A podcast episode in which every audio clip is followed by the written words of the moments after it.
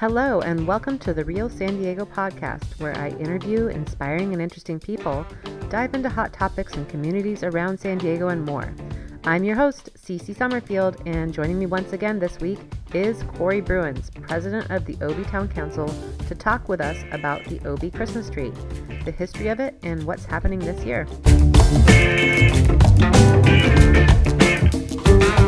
Hey, Corey, how's it going? Good. How are you? Good. So glad to have you back up on my podcast. Um, yes. More about the Ocean Beach Town Council. And this time it's holiday related. We're going to be talking about the OB Christmas tree that's been, gosh, so that's really my first question. How long has the OB Christmas tree been a thing here in OB? So the first OB Christmas tree came down from Mount Shasta, actually, in 1980.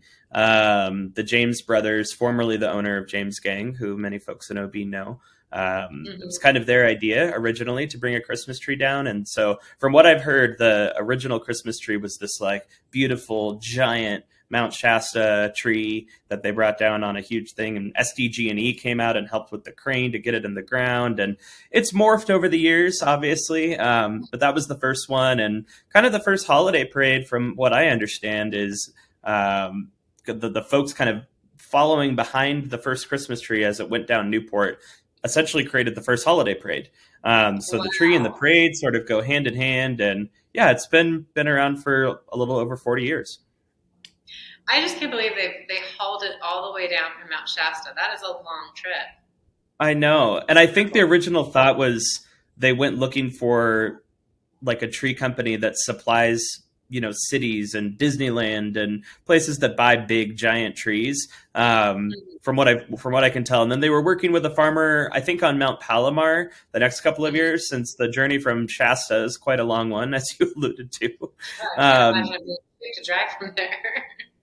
I know. Um, and I don't know when it switched over to kind of becoming more of a local thing in terms of the tree, as long as I've been around, so at least seven years. Um, yeah. And I think much longer before that, we started sourcing trees from the neighborhood, um, which I think is great because it obviously shortens the distance that it has to go. And then the goal is to pull down a tree that is already kind of posing a threat or is going to be planned to come down anyways, um, mm-hmm. so that we're not chopping down healthy trees in OB. We know that's not a helpful thing. So, um, yeah, we, you know, every year we ask the community for submissions of trees that or maybe are already falling or their root structure is tearing up the sidewalk or they're not healthy, not going to survive, things like that. And then we pull one of those trees down, plop it on a truck, and you know cruise it down the hill from wherever it's coming from. And the past couple of trees have all been from within 92107, which is really cool. That is really cool, and it really provide what I've noticed, and I'm sure a lot of people who live here have noticed, is it gives you that opportunity for character in the tree. I mean, there's obviously we actually, as the OBA mem- OBMA member, um, we created an ornament this year that's the crooked tree. I mean, it, because it always seems to have like a lean one way or the, the other. And there's been some great photographs that have been taken over the years from these these funny trees, you know, that have been put down there. So I kind of, yep. I mean, as much as you love like a big, full, beautiful Christmas tree, it just really gives it character, and that's really kind of significant for OB. I mean, we are it's an eclectic, you know, community, so I think it matches the community theme. Totally. Yeah, and the you know the crookedness of the trees over the past couple of years I think started when they stopped adding guy lines to the side of it, you know, because oh. when the tree oh. when the tree loses its root structure, it doesn't have anything to keep it propped up. Um, yeah. and, and again, this is one of those things where, you know, as the town council, we're all volunteers and we don't have an office or a staff, anything like that. And so, really, most of our work is passed down through oral tradition or what people write down in terms of like, this is the process. And so, mm-hmm. I, from what I understand, I think at some point, um, whoever was on the tree committee one year just didn't get the memo to put up the guy lines, you know, that kind of like anchor the tree on either side. Uh, yeah. And so then the tree started leaning, and it just became a thing. Um, I would have never guessed. I, I hear differing opinions, you know, and it's really interesting to sit around town and hear people talking about the tree. And I've heard Sure. so many different conversations where people are like, "Does this town have any respect for themselves? Why do they let their tree lean like that?" Uh, and I think that's mostly out of towners because I think people in Sure. OB, like you said, mostly are just really proud of our quirky tree. Yeah, yeah, it's something different. And I mean, you can go see beautiful trees all over the place in different uh, areas of San Diego. I mean, Totally. anywhere but here. And so you get to see, gee, what is this tree going to look like this year? You know, because it's just always different.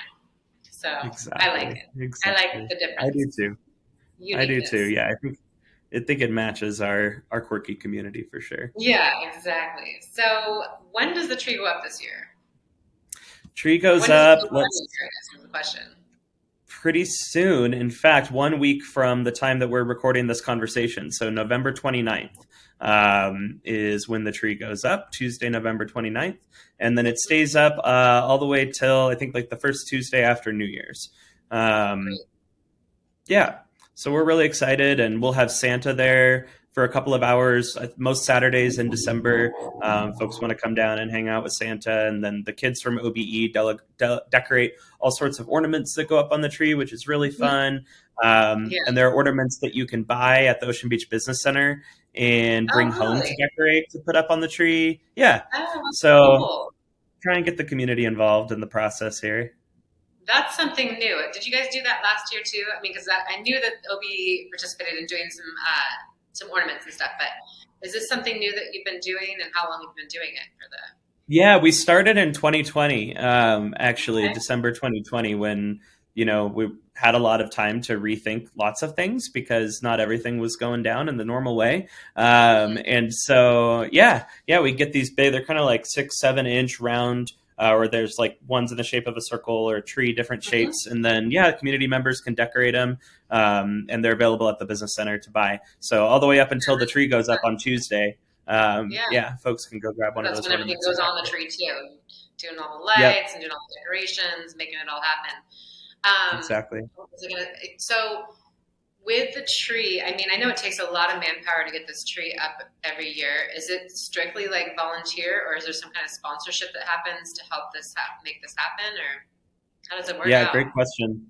Uh, so, I mean, in general, as the town council, like I said, we're you know an all volunteer organization. There's two things that we're most limited by, and I think the number one is our human capacity, um, and then number two is our financial capacity, of course. Um, and so, all of the fundraising that we do as an organization comes from our board going out into the community and seeking support. Um, so, we have sponsors for the tree every year that are displayed on the banner right next to the tree. That goes to help offset the cost of it. Um, it costs thousands of dollars every year to put the tree in the ground. Um, there's a ton of vendors that are involved in it. So we have an arborist that comes out, the crane company, the trucking company. Um, we've got you know a motorcade from PD that comes out and helps us move it safely from the house down to the beach. Uh, Mhm. So it's a whole uh, uh, rentals for the crane. It's a whole operation, um, and so we're always looking for yeah both financial support and volunteer support to get all of these projects done, um, including the tree. Yeah, I could. I was guessing somewhere in the thousands to get it up there because it. I mean, it's a huge tree. It's nothing small. It's not like a little Christmas tree planted on the, the beach. It's like I wonder sometimes how the heck it doesn't get blown over by the wind some years when it's freaking windy out. So yeah, Yes. We have to think about safety and all the different things that come along with putting a huge tree in the ground down in OB in the Yeah. sand of all things. so, um, do you need any more sponsors this year? Have you got that all covered for the for the sponsors? Oh yeah, please. If anybody's interested in sponsoring either the tree or the parade or any of our upcoming holiday events, just shoot me an email. Um, Corey C O R E Y at obtowncouncil.org. We've got sponsorships running from like a couple hundred dollars for a banner on the parade route up to a couple thousand dollars, and we can do custom things, whatever makes sense for you know whoever whoever is bringing it to us. We really want to make it Sure. As much as possible a community event, and we need the full support of the community to make it happen. So always, Always. looking for sponsors to make the Yeah. magic happen. Yeah. always looking for that. And since we're headed into the parade and you know talking about that, might as well get something out there. I heard that you guys were pos- possibly going to do another uh, like VIP section for the parade that you could buy into or something. Is that still going on or Yep, we're sealing up the final details for it. The best place to watch is probably the parade Facebook page. We'll keep that updated, um, or the town council website. We'll keep that updated as well. And uh, if you all, if folks listening to this don't receive our emails, that's also a great way to stay updated. Um, And you can sign up on the about page on our website. So obtowncouncil.org slash about. Um, and all the details about anything VIP deck, all the details about where to go for the parade will come out through those emails and our social media channels. Perfect. And I know the holiday season is a huge time for you guys to do other community uh, events and fundraising for the community. And I know one of them coming up is Toys for Tots. Is that correct? Yeah, the food and toy drive. Um, yeah, so the food. And, no, you're all good. Uh, the food and toy drive this year, the kind of big volunteer push will be the week of December 12th all the way through the 16th.